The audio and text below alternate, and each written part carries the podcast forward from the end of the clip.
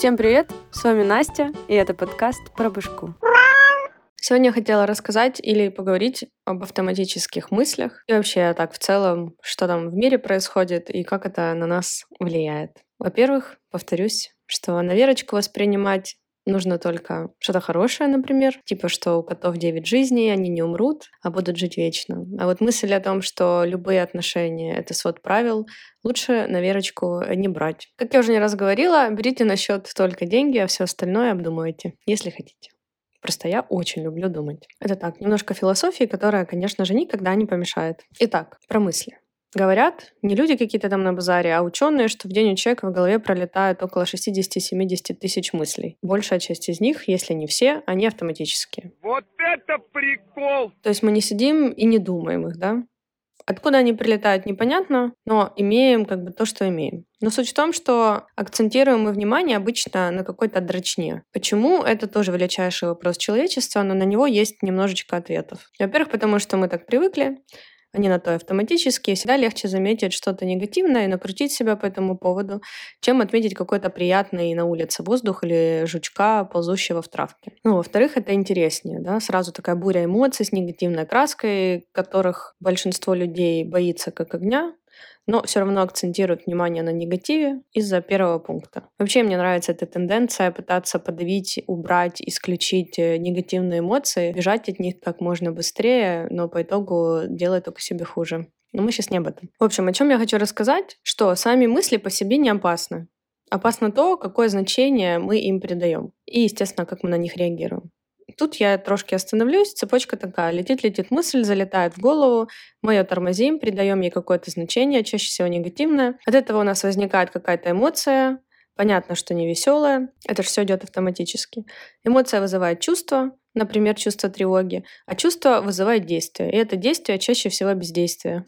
Тут вроде понятно. Но если что, то и в позитивном ключе все работает точно так же, только действия в конце такие происходят. Давайте немножко примеров. Например, вы проснулись утром, посмотрели в окно, а там дождь. Залетают мысли в голову: фу, дождь, параша, это грустно, невесело, мокро, тупо, я в прошлый раз намок-намокла, заболел, ла. Или в дождь я узнала, что у собачки рак. Ну, короче, может быть все что угодно. Она автоматическая. Но вы ее ловите, и она вызывает уже эмоцию, та, в свою очередь, вызывает чувства, например, чувствуете теперь себя подавленно и решаете никуда сегодня не идти, хотя планы были грандиозные. У вас здесь действие, которое является бездействием. И это пример автоматической мысли, которую мы не уловили, но остались дома, потому что сами так решили якобы. Теперь пример позитивной истории. Проснулись, на улице солнышко, прилетает мысль: «Боже, Господи, солнышко, как классно! Всегда хорошее настроение, когда солнышко». Происходит эмоция, потом ощущение радости, действия. Вы встаете в приподнятом настроении и делаете все дела, что были намечены, да? Ну, тут тоже вроде понятно. Ну, что я вообще хочу донести этой лекции про автоматические мысли, что, во-первых, когда вы понимаете процесс работы, то в следующий раз, когда произойдет что-то подобное, вы сможете также подумать: ага, окей, это похоже на процесс автоматической подлой мысли, может, сейчас мне это и не нужно. По крайней мере, я на это надеюсь. Теперь по поводу ситуации. Сами мысли не так страшны, как значения, которые мы им придаем. Это я уже сказала выше, теперь сказала ниже. Повторение — мать учения. Так вот, когда вы умеете отлавливать автоматические мысли, все вокруг начинает играть вам на руку. Жизнь ваша становится неведомая автоматическими мыслями. Интересно, сколько раз я еще это повторю.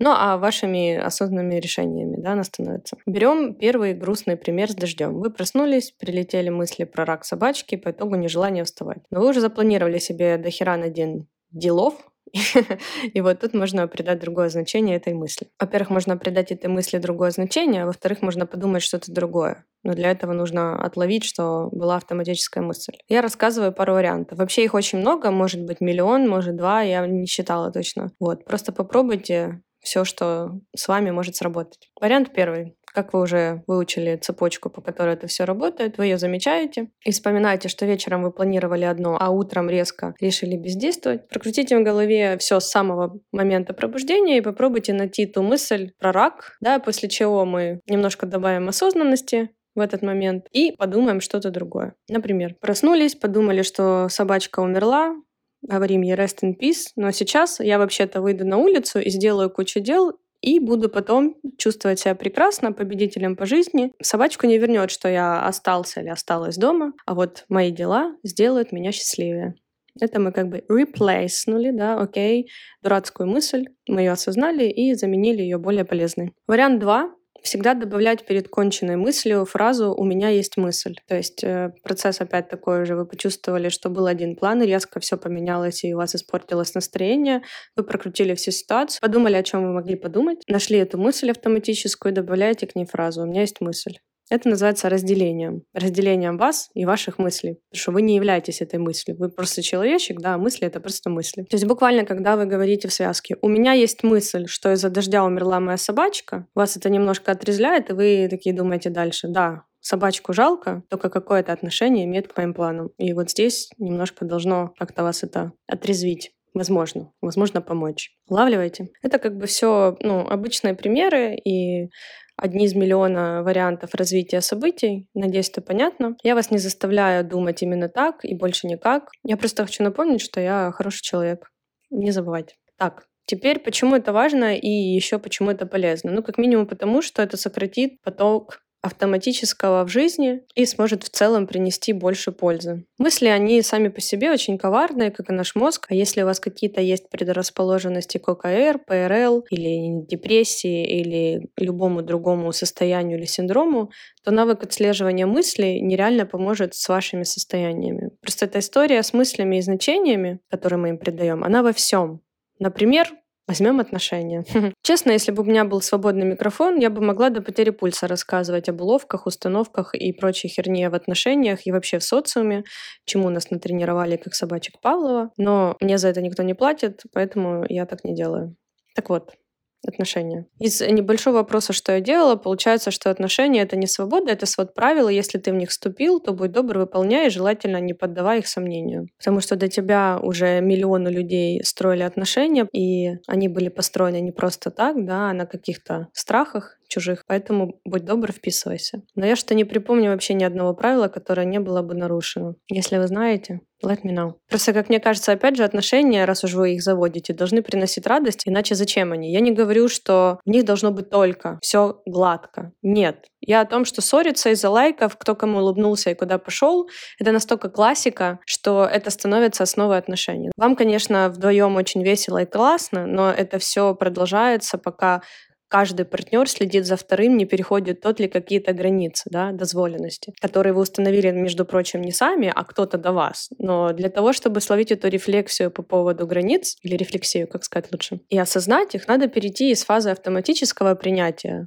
в фазу осознанного думания. Мне кажется, уже заметно, да, что я могу здесь просто никогда не останавливаться. Яу. В общем, это я к чему говорю. Когда вы заходите в отношения, господи, блядь, и уже есть какие-то правила, которые по умолчанию есть, вы их не обсуждали, но это само собой разумеющиеся вещи, то у каждого человека этот набор правил, он разный. Да, и это стоит обсуждать, как минимум, для того, чтобы понять вообще, откуда вы их взяли. Если вы их построили на своем каком-то бывшем опыте, и теперь боитесь, что новый ваш партнер это сделает, это опять же говорит о ваших страхах. Это говорит о том, что у вас есть какая-то мысль, которой вы придаете какое-то катастрофическое значение и принесли из предыдущих отношений, или из отношений ваших друзей, или я не знаю, каких отношений, собачки и кошечки, я не знаю. В общем, любых. Я к тому, что чем более осознанно будете относиться к своей жизни и вообще ко всем своим поступкам, чем больше вы будете отлавливать автоматические действия, автоматические мысли и так далее, тем проще, мне кажется, будет жить. В общем, пора закругляться. Я надеюсь, я донесла вам мысль про автоматические мысли или хотя бы посеяла зернышко, что бывает еще вот так. И если это вызовет у вас интерес копать в этом направлении, я буду в восторге. Еще хочу сказать, что я много пощу всякого классного контента в Телеграм-канале, много по моим оценкам. Вот, если вы еще не подписаны, очень зря. Классного — это, понятное дело, по моему мнению, но оно для меня авторитетно, поэтому здесь я бы не сомневалась. Если кому-то интересно об этом почитать, про автоматические мысли, не про отношения,